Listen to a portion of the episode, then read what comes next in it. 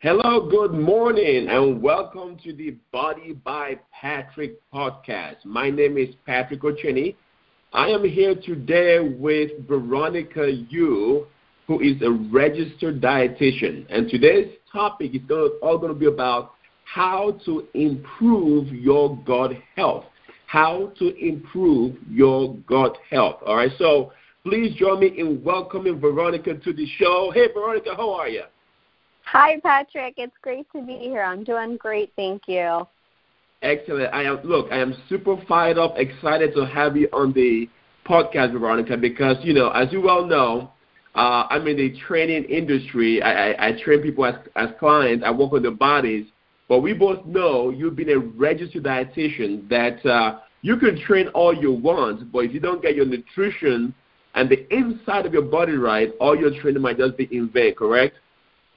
Yeah, I would definitely agree with that. I mean, I think it's a it's a huge combination of both um, and working together and making sure that there's some good synergy there. Um, you're going to get results faster. You're going to feel better, um, and those lasting results that everyone kind of desires. So yeah, absolutely.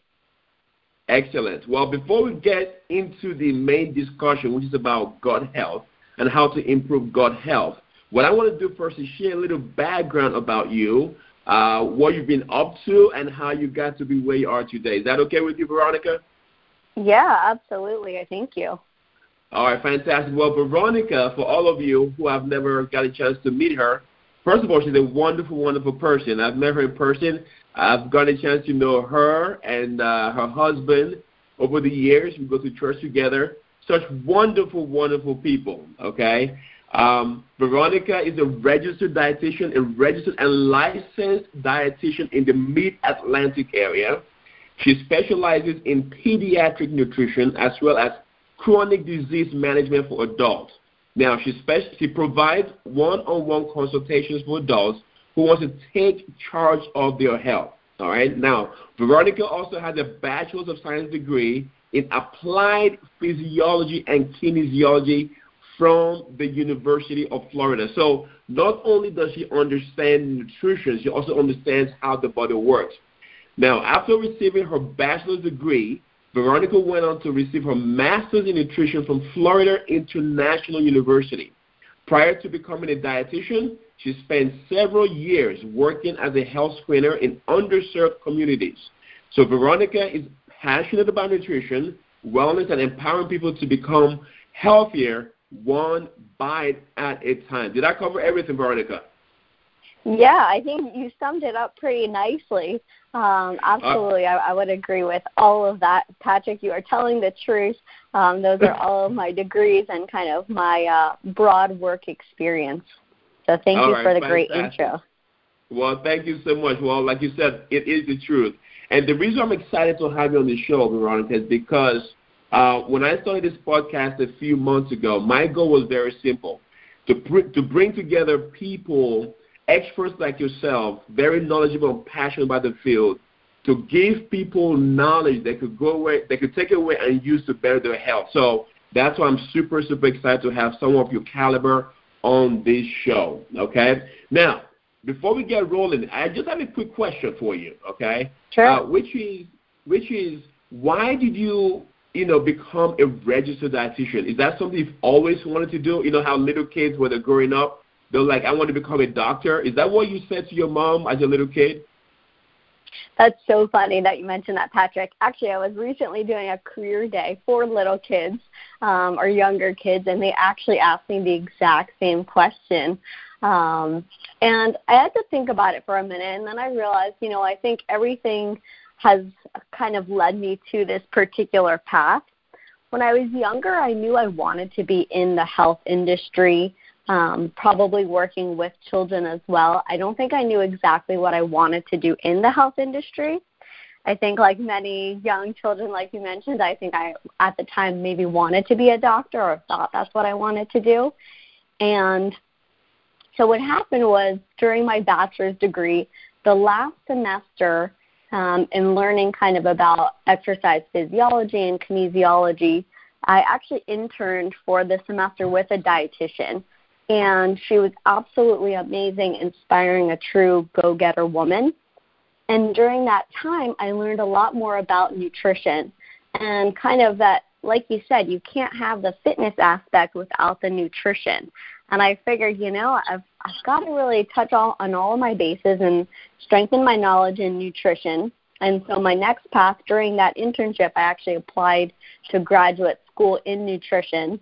Um, I was accepted to the program, and that's kind of how my path continued in nutrition and then so on to continue to my internship and um, therefore take the nutrition exam and become a registered dietitian.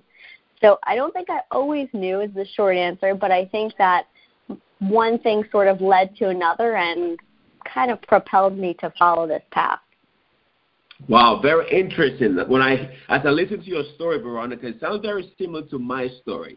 Uh, some yeah. people have asked me very much so. People have asked me, well, Patrick, how did you end up becoming a certified personal trainer? That's something you've always wanted to do.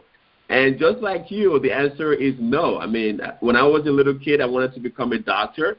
Then I took a biology class and discovered that's not for me. Uh, but then I ultimately end up ultimately end up becoming an engineer, an electrical engineer to be more specific. That's what I got my degree in. But uh, similar to your story, life event just kind of led me uh, to get involved in fitness and realizing that I really enjoy working with people and helping them transform their bodies, you know, to a healthier place. So I can definitely, you know, relate to the story you just shared, which is very, very cool. Very, very cool. Thank so, you. Yeah, I, I think we do have a lot in common. I think the more we speak, the more we re- realize that as well. Absolutely. Now, what I want to do first, though, also, before we delve into the main topic of today, which is how to improve gut health, I want to talk about, I want you to explain to me the difference between a nutritionist and a registered dietitian because sometimes people get those two mixed up. So, but there is a distinction, correct? Yes, you're absolutely correct. Yeah, it's a pretty common question, but I think there still is a lot of confusion about that um, sort of title. So to kind of get into it, I would say so. Unfortunately, anyone can really call themselves a nutritionist. Um, the the title itself is not really protected by the industry, and so what happens is the main difference is that someone who is a registered dietitian has the minimum of a bachelor's degree in nutrition. They can have as far as a master's or a PhD, but minimum of a bachelor's. They then have to complete a one year accredited internship that they have to match with. And those matching dates are twice per year. So it's kind of similar to um, a dentist or a doctor who's applying for certain programs and trying to match to them. Um, once you complete that internship then you are eligible to take the national exam. And so then one would sit for the national exam. And then after passing that national exam, a lot of states may require licensure. So, for example, the states of Washington, D.C., as well as Maryland require licensure. However, Virginia, still believe, does not require licensure at this time, but you still have to have passed that exam. You then have to have continuing education, of course, right? Everyone's favorite, where you collect a minimum um, of, depending on the different state and licensure requirements, um, you have to you have to acquire a certain amount of continuing ed every two years to continue your licensure, and every five years to continue your registration. And that's wow. the kind of pr- practitioner. Yeah, I know it's pretty lengthy um, that's the kind of practitioner who can work in all settings, including a hospital, including the community or outpatient. Now, a nutritionist, like I mentioned, the title is not protected, so really anyone, uh, you know, um, kind of an influencer on Instagram can call themselves a nutritionist. However, they may not have um, the same sort of educational background as well as continuing education. Well, very good. Well, Veronica, I'm so glad you mentioned Instagram because, and that was the other reason why I wanted you to explain the distinction because nowadays, the even though the internet is a great tool and a great resource, the downside of the internet is anybody can put up a page or an Instagram page to be more specific, call themselves a nutritionist, and you know uh, start seeking clients. All right. So, however, yeah. like you pointed out there, uh, but as you pointed out very eloquently, that does not mean they have the same level of education and expertise as a registered dietitian that has gone through a very rigorous, rigorous study and uh, and working with people in the real world. So I just wanted you to clarify that. So at the end of the day, I guess the moral of the story is, if somebody is seeking the help of someone to help them with their nutrition, they should be uh, first thinking of getting with a registered, licensed diet, dietitian. Correct? Yeah, absolutely. I mean, I think especially for someone who's maybe, you know, really seeking certain uh, I, guidance, like if you have a certain medical disease where, you know, someone who's just calling themselves a nutritionist and on Instagram taking pictures of healthy foods really might not be able to help them and could actually harm them. So it's really important that people are seeking the counseling of an actual professional in the field. All right, fantastic. Well, I couldn't have said it better myself. Thank you, Veronica. So let sure. us dive. Let's dive into today's topic: how to improve gut health. Now, now before you go into, because I know you have some information prepared on uh, seven tips on how to improve gut health. Gut health. The first question I want to ask you about that is, what is your gut and what makes up your gut? Let's clarify that first for people to understand what that means. Sure. So the gut really starts, in my opinion, in your mouth, right? Because that's where um, you're really starting the digestion process. So as soon as food, actually, as soon as you smell food or as soon as you even see something, your salivary glands um, start kind of symboling and uh, kind of alarming to the gut, telling them, okay, you know, we're preparing for food entering the body. So those kind of enzymes that start being released are actually the first process in that digestion. So as soon as something hits your mouth, um, it starts being broken down immediately. And so you have different kind of enzymes that start working together, um, as well as what we call the mastication process, right? So kind of chewing to really break down your food. So that just that mouth process is huge in kind of um, releasing a lot of those enzymes and starting that digestion.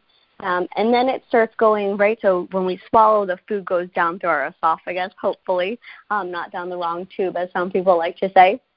And then right. it starts, then it enters the stomach, right? And so in that stomach as well, there's um, more enzymes that are being released. There's more of um, kind of just I call it like a mishmash where things are mixing together um, and forming a substance actually called chyme. Um, and that chyme is kind of like this ball of food that then moves on to the small intestine and then the large intestine. So I would say the really the gut starts almost in the mouth, um, goes all the way through the large intestine, and then kind of through our exit route, so through kind of the, the colon as well, um, and then exits our body as needed. So it's a really long process, um, and there's a lot involved. And so, kind of the more research I've done, you realize that the gut is just so important. Um, it affects our immune system, it affects how we feel. It either depends on how efficiently or not efficiently we're absorbing and digesting the nutrients that we take in. So it's a really kind of intricate process as well. Wow, well, uh, well explained, Veronica. Well explained. So now let's talk about um, how the gut becomes unhealthy, right? How does that that whole process from the mouth throughout the rest of the body? Uh, how does it become unhealthy? What are some causes of the, the, the gut becoming unhealthy? Yeah, that's a good question. And I think everybody's going to be a little bit different. Um, I think everyone has kind of a different tolerance to what could trigger the gut to become unhealthy or even stay healthy um, with a similar versus different diet. So I would say, kind of thinking about, well, if it starts in the mouth, it's kind of about what we're putting inside of our mouths, right? So I think Correct. that if you're not fueling your body appropriately, you do have an increased risk of kind of having some damage done to your gut. And if you're actually another reason that a lot of people I think have a damaged gut is through medications. So kind of these really strong medications, if you think about it, um, they they're going through our gut as well, right? So our, our bloodstream is what kind of it's it's traveling through, but really it's it's being digested through the gut as long as you're taking it through the mouth. Um, and then another particular medication would be antibiotics. Um, so antibiotics are wiping out the bad bacteria, which is you know sometimes absolutely needed and to to kind of help our, our bodies heal, but also wipes out our really good bacteria in our gut, which can really influence how we feel um, and have some pretty damaging long term effects as well. Interesting. Now, you mentioned antibiotics. You know, yeah. most people, most people, I don't think when they when they uh, take antibiotics makes the connection between how it impacts their gut and their overall health. So what you're saying is, you know, one shouldn't be so quick to want to just uh, uh, what's it called? Imbibe or taking antibiotics whenever the opportunity presents itself, unless you know, of course, in dire situations, right? Right. Yeah, and I, I would definitely agree with that. And I think what happens is um, in our particular culture, I think people are often looking for kind of like this quick fix, Patrick, right? Where they don't feel well, they immediately want to feel better, um, get back to their normal activities. They don't want to give their body a chance to kind of see what it can battle on its own, and they, they seek out these antibiotics. Um, and these drugs are pretty powerful. And like I mentioned, sometimes they're absolutely needed if you really do have a bacterial infection. But what's happening is so much of the use is for inappropriate reasons. So, for example, if you have a common cold, if you have the flu, if you have just a virus, the antibiotics are not going to help you. Um, so, if it's a virus that's building up in your body and you take something that's killing bacteria, you're not tackling that right organism. So, what's happening is the misuse of the antibiotics. Oh, I see. I see. Well, now let's talk about um, symptoms that one might be exhibiting uh, that will indicate that they have an unhealthy gut. Because a lot of people, you know, especially I, I, I come across a lot of clients that most of them want to lose weight, but not everybody makes the connection between uh, difficulties to lose weight and, and an unhealthy gut. So, would you be able to could you please explain to us what are some symptoms or potential symptoms somebody could be having that suggest that they should look into their gut health? Yeah, that's a great question because I think this applies to so many people, especially in our industry, who are really they're having a hard time with weight loss or they're feeling really kind of lethargic. So getting into the symptoms, I would say lethargic is one, and lethargic kind of means like that tired, groggy feeling. Um, I, I also go along the lines of kind of brain fog. So just kind of feeling like maybe dizziness, kind of just a little bit out of it. Um, some bloating. okay. Excuse me there. Tickle Sorry. throat. you Um, okay? Mhm. Okay, good. Good thing I have my water by me. Okay. Uh, that's what I get for having a whole wheat bread first thing in the morning, right? Um, right. so so I kind of getting back to so that brain fog, the bloating, um, I would say kind of various types of bowel movement, so really inconsistent. So sometimes um, constipation, sometimes diarrhea, this really big inconsistency. I would say kind of some more just mild abdominal pain. Um, and then I would say inability to kind of lose weight or really difficult times where people are you know, on these restrictive calorie diets and they're still not losing weight and they're kind of wondering why. Um, I would say those are all pretty big symptoms. Just kind of not feeling your best. Um, where I think sometimes people are wondering, well, again, kind of what can I take to make myself feel better? But really, it's kind of the opposite. It's really what are you currently doing that needs to change. Wow, that's definitely a very uh, very unique perspective, a look different way of looking at it. Would you would you include uh, joint pain as a uh, a potential symptom of uh, gut unhealthy uh, gut? Yeah, absolutely. And what's happening, joint pain is often related to inflammation, right? Um, and poor recovery. So what's happening is if the nutrients that you're taking in through the mouth and uh, GI system aren't being absorbed properly, a lot of times that can lead to inflammation, or if you're kind of not having the most healthful diet, certainly can lead to inflammation in the joints as well. Wow, interesting. So somebody could be uh, having pain in your knees, on the joints right now. I mean, in their shoulders or whatever part of the body, but not realizing that um, it could all be connected with their gut health. That's very interesting. Yeah. So now let's talk about. So we talk about the symptoms of uh, unhealthy gut. I'm sure somebody who's listening right now is thinking, okay, well, that could be me. Now, how do I fix this problem? how do I get back to a healthy gut? So uh, I believe you have some tips for us on how to improve uh, uh, an unhealthy gut. Yeah, absolutely. I certainly do. Um, I'll list them all out and then I can kind of go over them one by one so that way we make sure that we, we kind of chat about each one. Um, I know you'll have some good insight as well. All right, perfect. So, that sounds good to me. Great. So number one is water. Um, I think water is a super important nutrient that people sometimes discount its power. So number one, water. Um, number two, fiber. So that would be um, insoluble as well as soluble, and then our prebiotic fibers. Number three, probiotics. Super important. Um, again, kind of replenishing the gut bacteria that a lot of times we're wiping out through those antibiotics. Number four, omega 3s. Number five is bone broth, which is a really neat one that I've been learning um, a lot about recently. Number six would be our healthy fats. Again, kind of our feared fats, bringing them back into the diet. And number seven, Patrick, is going to be exercise. So I know you'll have a lot to add on that one um, as yes. well, since you're kind of really full throttle into it.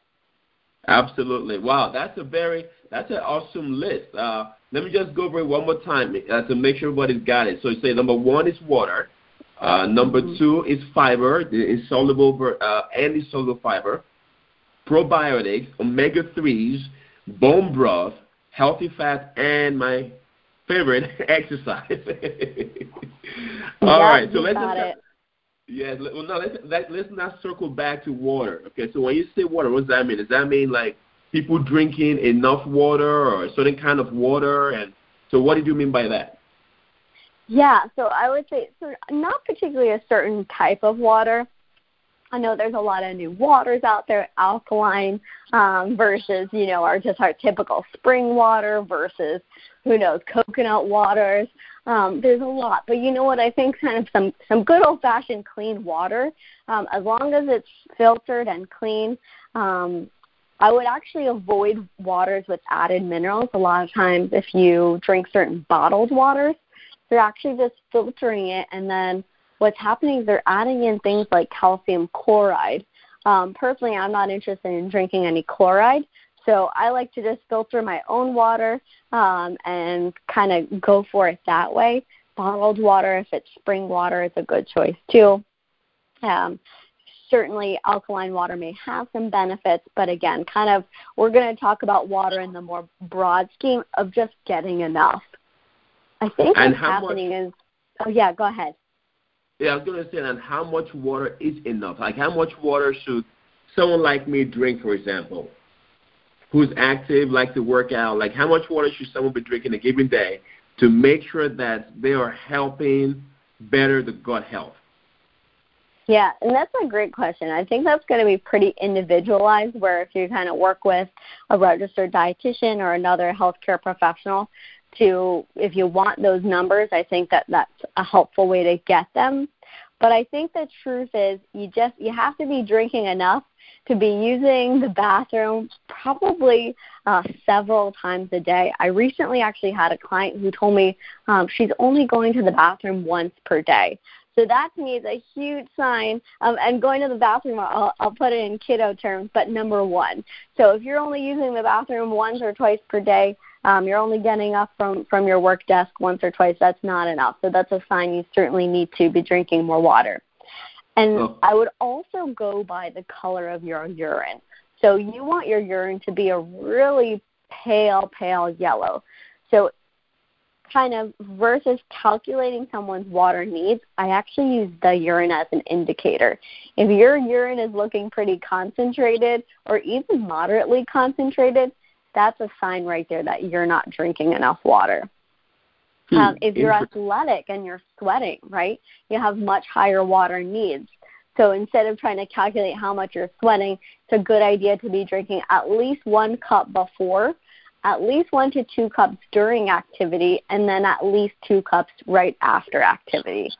Um, I always recommend just drinking room temperature water. It's much easier for the body to tolerate and absorb versus drinking really cold water. Sometimes can ex- excite the gut a little bit too much and cause some cramping.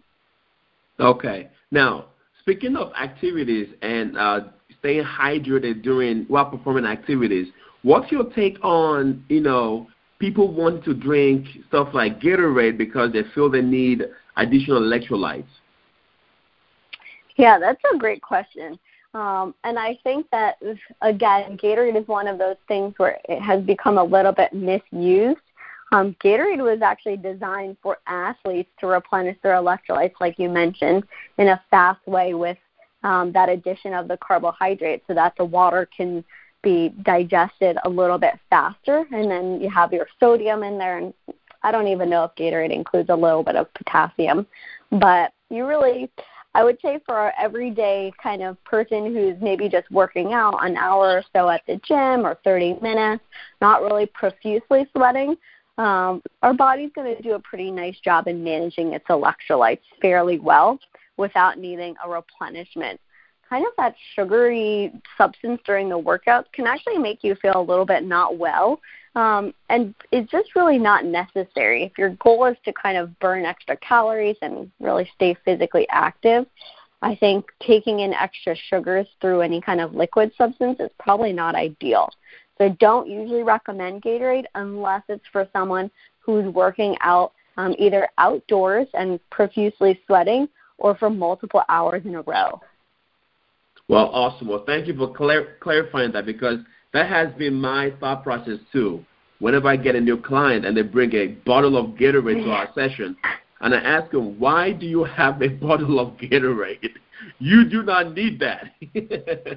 yeah. So, so it's good. It's good to know that you uh, you uh, kind of confirm my uh, my suspicions also. So, all right, awesome. Now let's move on to the next one. Uh, otherwise, we'll spend all day on just water. Uh, yeah. So it's, it's, you talked about fiber and uh, insoluble versus soluble fiber. Could you please first explain the difference in, in the two? Sure. So soluble fiber um, is the type of fiber that basically absorbs water to form kind of this gel-like substance, um, and so it then softens the stool to help it kind of move out um, any sort of waste or defecation that needs to come out um, through the body. So really good for us. Um, it's pretty, I would say it's common. It's found in beans, peas, oats, barley, fruits, and then avocados. Um, so could you, then, could you go through that list? Sorry, could yeah. you go through that list again? Yeah, you sure. said uh, beans. Sure. Beans, peas, oats, barley, fruit, and avocado. So kind of more of our grains or starches, that kind of stuff. Okay, good. And then so insoluble. Get, yeah, go ahead. No, no, go ahead, go ahead. Sorry, sorry to interrupt. Okay, so insoluble fiber is kind of that what I call the roughage type, um, and that fiber helps things to continue to move through your body. And I want to say both types of fiber are actually wonderful. We need a combination of both types of fiber um, to prevent constipation to grab cholesterol molecules that are kind of building up in our body and pull them out through our GI tract. And okay, going so off of that, the ahead, insoluble fiber is going to be found in kind of this roughage that I mentioned. So leafy greens and veggies, so kind of our kales, our spinach, broccoli, those types of things, nuts, grains, and seeds. Nuts, grains, and seeds. Exactly. So those the, the nuts, grains, and seeds fall under the insoluble fiber, correct? Yes, and sometimes they're going to have both types of fiber. So I want to mention that too. There's a lot of things where, um, for example, grains, right? I would consider barley a grain. Um, and barley, we talked about that. That's a lot of soluble fiber, and then there is also some insoluble fiber. Okay. So in an ideal scenario, you want to be having a diet that is abundant in both insoluble and soluble fiber. Right. All right, fantastic. Now, you also mentioned prebiotics. Where does that fall in? Prebiotic is going to be kind of a type of fiber as well, um, where the prebiotic fiber is actually feeding the good bacteria to allow it to do its job, right? So just like our typical cells need energy um, to do their jobs, same thing. So the good bacteria in our gut, so those probiotics, actually feed off of the prebiotics um, to basically feed and have their functions. Okay. Wow. Awesome. So we need prebiotics to make the good bacteria do their job. That's fantastic. Exactly. And, nice. Uh, now, here's the question: How do you know? Just like we we talked about, you know, signs that you might be dehydrated or not drinking enough water. How do you know that you are deficient in fiber consumption? Like you're not eating yeah. enough fiber in your diet? Sure. I would say the main things are going to be like irregular bowel movements and then primarily constipation. So, for example, I see a lot of kids with really bad constipation. Most of the time, they're just not consuming adequate fruits and vegetables. Okay, cool. So that's the main uh, indicator of uh, a low fiber diet. Yeah, and then another one would be kind of some if you have your blood work done, and this is not really a symptom because you wouldn't necessarily feel this, but a lot of times people have cholesterol buildup um, because they're not taking in enough fiber. So, like I mentioned earlier, the fiber helps to pull the cholesterol, the bad cholesterol, out of our bodies. And so, if you're not taking enough fiber, your cholesterol numbers can go up.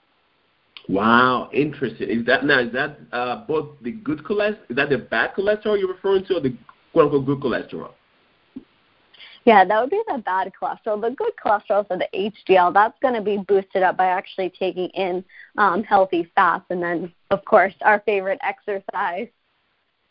Correct. Wow, awesome. So I, I had no idea that was the case. So by not consuming enough fiber, you could have a bad cholesterol buildup. So before yeah. somebody, so someone listening right now, where their cholesterol level, the bad cholesterol level, which is LDL, is high, they might they might want to take a look at their diet and make make sure they're not uh, deficient in fiber.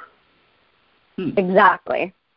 Interesting, interesting, very cool. All right, awesome. So now let's move on to the next item, which was uh, probiotics. Okay, so what are those, and uh, how do they help with your uh, gut health? Sure. So the probiotics are the good bacteria that actually improve our gut function and enhance our immune system, right? So we've talked about how so much of our immune system is related to our gut function. So keeping one healthy really kind of works um, synergistically to keep the other one functioning well as well. Um, and so the probiotics, right, sometimes those get wiped out when we take that course of antibiotics, so it's necessary to get some back in. I would also recommend having probiotics on a daily basis. This doesn't necessarily mean that you have to take the caplet form of it um, or the pill form, but it's naturally found in many foods. So some foods that it's going to be naturally found in would be a yogurt, other fermented foods like sauerkraut, kimchi, and then kombucha. Okay. So what's happening? Yeah, what's happening unfortunately is with the yogurt industry is a lot of them um, are so highly pasteurized that they're killing off a lot of the bacteria. So pasteurization heats the yogurt to a very high temperature, um, but just for a quick second, and so unfortunately the bacteria are are kind of dying off in that process. So you want to find a more natural yogurt. Um, and if you are kind of pregnant or you're immune compromised, you certainly don't want to be having unpasteurized food. So again, these recommendations aren't for everyone, um, and it's always good to check with your doctor before you're starting new new supplements or new foods. Those are definitely great insight. Now, is there is there a a certain brand of um, probiotic that you recommend for the general pro- for the general public? In terms of the caplets, you're saying? Yeah, yeah. In terms of yeah, if, if someone wanted to supplement with probiotics as opposed to you know getting it directly from food, um, is there a certain brand that uh, you know of that you can uh, recommend? Sure, I can recommend the brand that I take. Um, there's actually a lot of mixed research on probiotic supplementation, and I think um, basically short-term use sounds like it's pretty safe. Um, long-term use possibly has some negative effects, so I wouldn't recommend long-term use of it.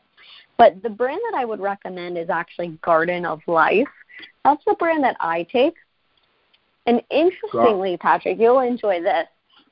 So, have you ever seen that there is probiotic supplements that are in the refrigerator as opposed to on the shelf? Yes. Yeah, and so I actually did more research on it because I was a little bit curious about it. And the research that I came up with found that one that is on the shelf and actually states that it's shelf stable is a much higher quality. And the reason for that is that if the product is shelf stable, it's going to pass through your GI tract to where it needs to go, usually the small bowel, at a much more efficient rate versus being killed by your stomach acid because the product is more shelf stable. So, in terms of being more stable, you want to find something that is stable so that it can get to where it wants to go to. Wow, I definitely did not yeah. know that. I would have, I would have thought the opposite would have been true. Yep, I agree with you. Wow. I guess it depends on the application of, you know, how you're trying to apply the product or the supplement, yeah. right? So in this case, you want it to work a certain way. So having it shelf stable, I guess, now you know, now that you've explained it, makes a lot of sense. Mhm. All right, fantastic. Now, oh, going back to the prebiotics, are there some yeah. uh, ways we can get that into our body? Like, what what are the different ways we can get? You said you mentioned the type of fiber. Um, but yeah. how how can, how can we get that into our body? Um, and so the prebiotic, um, you can find sometimes they have them in those like fiber gummies. Um, those are going to be our prebiotic fibers too, and so like things um, you'll see the ingredient list. One would be inulin. So inulin is a prebiotic fiber. Again, that kind of feeds that good bacteria as well as um, Benefiber. Benefiber is a supplement that also has the prebiotic fiber. Now, similar to probiotics, um, yes. is prebiotics something you recommend people should have every day? Well, so the nice thing is that you can get some of the prebiotics through um, a lot of that food that we're eating. Um, so, for example, kind of through um, t- some of those, again, those fibrous foods, right? So different types of fruits and vegetables have those prebiotics as well in that in their fiber form. So in terms of do you need to eat them every day? Yeah, you should probably eat them every day, but they're probably in a lot of the foods that you already are eating if you're consuming a well balanced diet with lots of fruits and veggies. If you don't think that you're consuming enough, then probably um, a good idea to do some sort of fiber supplementation. Okay. Well, I, I'm glad you mentioned the phrase well balanced diet. Uh, because nowadays, I mean, especially when you go online, there's a lot of different, well, millions of different kind of diets, um, suggesting people eliminate certain kind of, you know, so, some form of uh, uh, what's it called, a category of food, you know. So, but based on what you're saying so far, it seems like if one wants to not eat a well balanced diet, there's a a risk of you not getting in your body enough fiber, for example, because you get fiber from certain kind of foods. So if I were to just eat, I don't know, if I were to just eat, um, you know, potatoes all day long, right? So that wouldn't be a, that wouldn't be a definition of a well balanced diet, correct? Yeah, absolutely. I mean, I look at it this way: you choosing a well balanced diet means really adding a lot of color to your day. So if you aim for lots of different colors, so reds and oranges and yellows and greens, you're probably doing a good job. And if your diet looks pretty bland, like the color of potatoes, um, and most of the things that you eat are kind of this brownish beige color, you're probably not getting all the vitamins and minerals that your body really needs to do its job. Excellent. Well, that's a great way of looking at it. So let's move on to the next thing, which is omega threes. Now, why is that important? You know, in terms of our gut health. So omega threes are um, they're essential fatty acids, which means that the body can't produce them on its own. So you need to be taking them in because the body has no way of making them. Um, the omega threes are good for our mental health. They reduce inflammation, um, and they actually can also they're good for our heart health. So they can reduce our triglycerides in the blood. And I know that you've talked a lot in the past about triglycerides in, in your other podcasts. So you're certainly well versed in that. So the omega 3s have some really amazing advantages. Okay, um, and good. again, kind of this all goes back, right? If our gut is inflamed, um, that's not going to work well. Our inflammation is kind of building up and goes to different parts of the body. But if your gut is not inflamed um, and it's kind of feeling relaxed, it, it has this anti inflammation, from taking in enough omega 3s, then the rest of the body can work well as well. Fantastic. Now let's talk about sources. You said the body does not pr- produce omega 3s by itself. So what's what are some best sources of uh, omega 3s? Yeah, great question. So there's four types of omega 3s. Um, basically, I'm going to not go over all four because there are these fancy long names, but they're kind of the variety of the all four are going to be found in leafy greens, chia and flax seeds, oily fish such as wild caught salmon, mackerel, sardines, and then my favorite one is walnuts. So a variety Walnuts. of sources.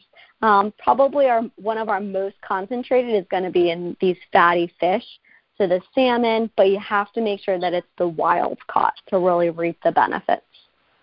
Wild caught. Excellent. That's definitely. So you said chia seeds, flax seeds, sardines, walnuts, and the wild caught salmon. Yep, exactly. Okay. And then, of And course, we can do our supplementation, right? So if none of these foods appeal to you, it's really hard for someone to get these in. I would recommend taking um, a wild caught omega 3 um, supplementation. So it's kind of those larger size gel caplets. Um, but, you know, I think you kind of got to get it in. So if these foods are not Oh. for you, it's okay to supplement. Okay, good. Now, so I'm glad you mentioned the fact that uh, omega 3s are essential. It says that your body does not produce it, and you have to get them in your body to re- to help reduce inflammation. So that's very, very, very, very key information. All right. So now let's move on to because I know we're approaching an hour, and I know you've got uh, other projects and things you've got to do. Um, let's move on to bone broth. All right. So bone broth, I'm pretty, I'm pretty interested to know how that helps with gut health. Yeah, sure. So bone broth is similar to our typical chicken broth um, or beef broth, but different at the same time. What makes them so different is that the actual chicken or or beef bone broth, the bones are cooked for a very long period of time, and what happens is um, in that process, some of the bone mineral starts kind of breaking up, um, and it is able to release a lot of those amazing nutrients into the broth. So then when one drinks the broth or uses it as a soup base, they're able to reap the benefits. Um, and some of those awesome um, minerals and sort of nutrients that are being let out are going to include um, collagen, proline, glycine, and glutamine. And so you'll recognize those a lot of amino acids. Um, but that Right. collagen really sticks out. So the collagen helps to repair the gut. Um, and so, kind of, if you've ever heard this term leaky gut syndrome, so that's Yes, basically these little, yeah, right. So it's kind of a, a new words that are coming together and coming out, and people are, are questioning about it. So what that's telling us is that there's kind of these little kind of leaks basically in the gut. And so how we repair those leaks is by providing these nutrients such as the collagen um, from the bone broth to help repair the gut. So really, it's it's an amazing product. You can either buy it um, already made in health food stores. It comes in something similar looking to chicken or beef broth, but it will say bone broth. Um, or you can certainly make it yourself in a slow cooker. Okay. Now, um, going back to get it from the store, is it something you find in the refrigerator section or on the shelf? Both. So I have found it in the refrigerated section as well as on the shelf. Huh. Now, which one is best for you? Which version? Um, you know what? I'm gonna say if you have the choice. Um, I don't know that there's going to be a really direct answer to that, and the reason is that the collagen, the proline, the glycine, um, those are amino acids that are going to be able to kind of stay in the product um, without necessarily disintegrating. I'm going to say, especially, and collagen's not an amino acid, but it's it's a great protein um, that it, I would say it's going to be fairly shelf stable. So I think whatever you can get your hands on is going to be my answer to that. Okay, fantastic. Now, you said bone broth. The first thing that comes to my mind right away is what about those people who are vegans? Um, would they be able to, how, how can they get bone broth into their system without, you know, compromising, you know, their way of life, so to speak?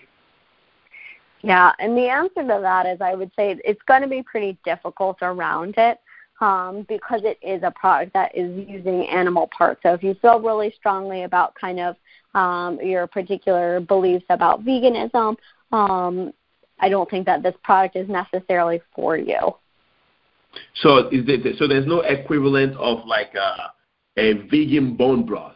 does that, does that, there is no exist? because right. So if you're not using the animal bones, you're not able to reap the the collagen and the proline, the glycine, the glutamine um, from all of that product. So um, unfortunately, no. And I think that that's where kind of some somewhat restrictive diets um, will lack in certain nutrients that the body may actually really benefit from.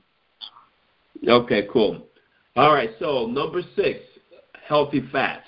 Which healthy fat, which is interesting because um, nowadays, again, there's so many diets out there, and some of them, um, what do you call it, uh, bash, you know, carbs, and some of them bash uh, fat. So uh, so I'm very interested again in uh, you explaining how healthy fats, that fats are not bad for you, especially healthy fats are not bad for you, and how they can help you improve your gut health, which invariably helps with your overall health. So you have the speaker.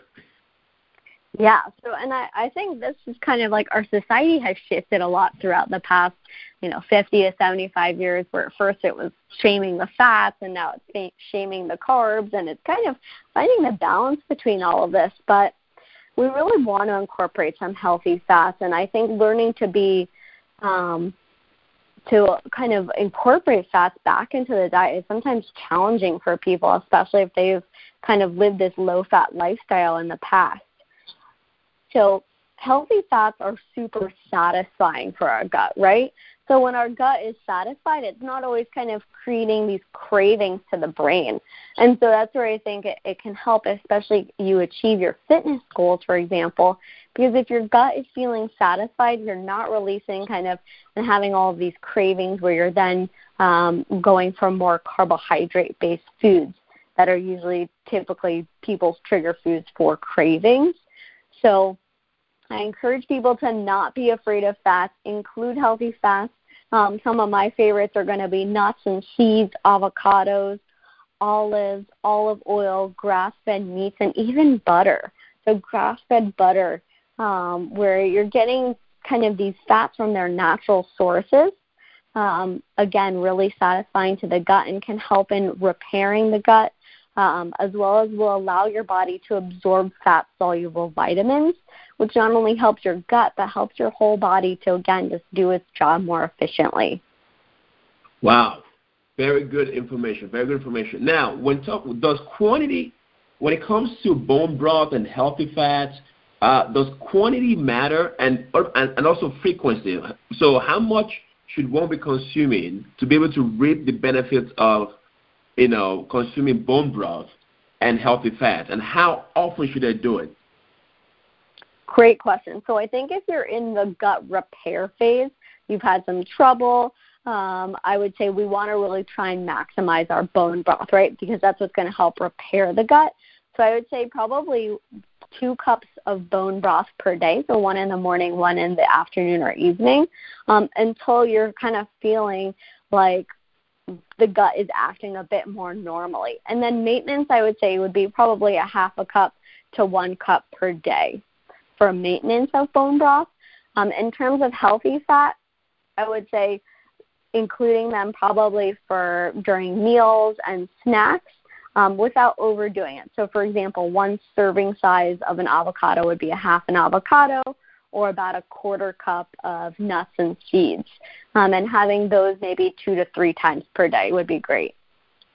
Okay, good. Now, going back to the bone broth, um, if you're in the repair stage, are you just exclusively drinking bone broth or are you consuming it with other food also? Um, I think it really just depends on the severity of the gut inflammation and sort of quote the leakiness. Um, if it's really in in a, a desperate need of repair, and maybe you know having it primarily with a more bland diet, um, and then reincorporating the same food that you used to eat again.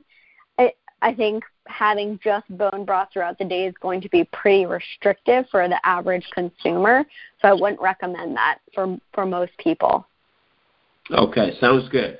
All right, now we're uh, we've got now we're at the last tip you gave us on how to improve uh, your gut health, which is exercise. All right, my expertise. So, but let's but let's talk about when it comes to exercise. Uh, what do you advocate? Um, cardio versus weightlifting. What, what's your take on that?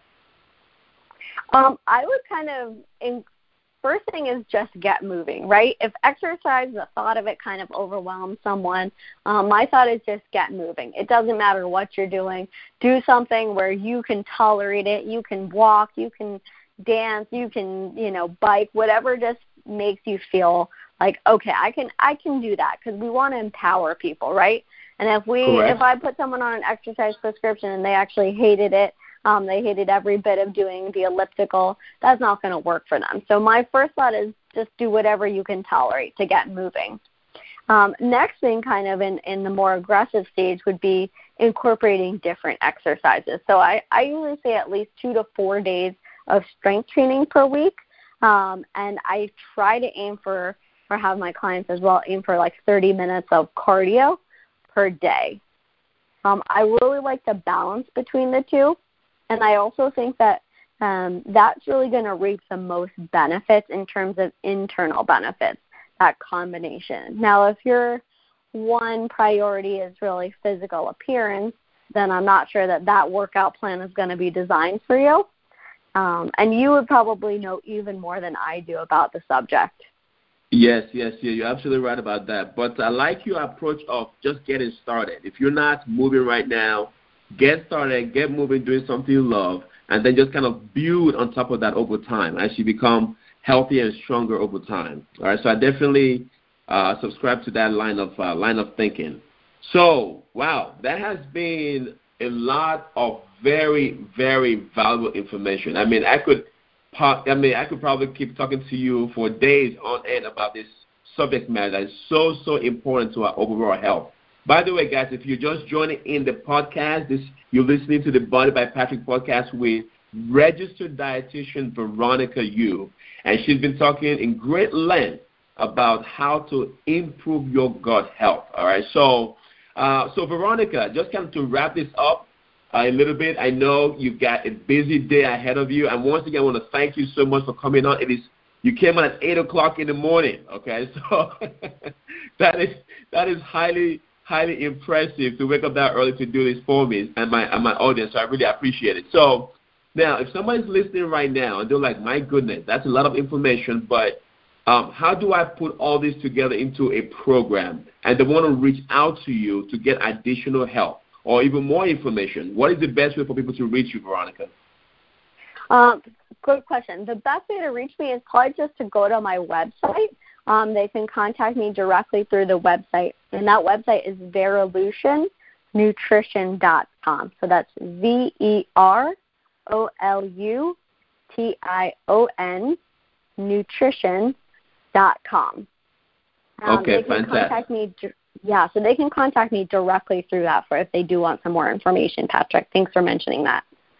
You're so welcome. I mean, I, I think, uh, I mean, if anybody's even on the fence or they have any kind of question about whether or not they're having kind of gut health issues, uh, they should definitely reach out to you. And, I'm glad, again, in the beginning, you you're able to dis, uh, mention different, explain the difference between nutritionist and a registered dietitian. I think anybody listening to this podcast so far would clearly see the benefit in having a registered dietitian on your side as you try to achieve better, better health. All right. So once again, Veronica, thank you, thank you, thank you so much for your time. I think we need to bring you back in the future and, and talk more, uh, maybe on a different topic about how people can improve their health and live higher quality life. What do you say? I think that sounds great. Yeah, I'd love that. I think we we pick each other's brains really nicely. Okay, awesome. I I would love that myself. Well, let me let you go. Have yourself a super fantastic uh, rest of the day, Veronica, and uh, I will be talking to you soon. Okay, thanks for having me, Patrick. Have a great day too. Thank you. Bye for now. Bye.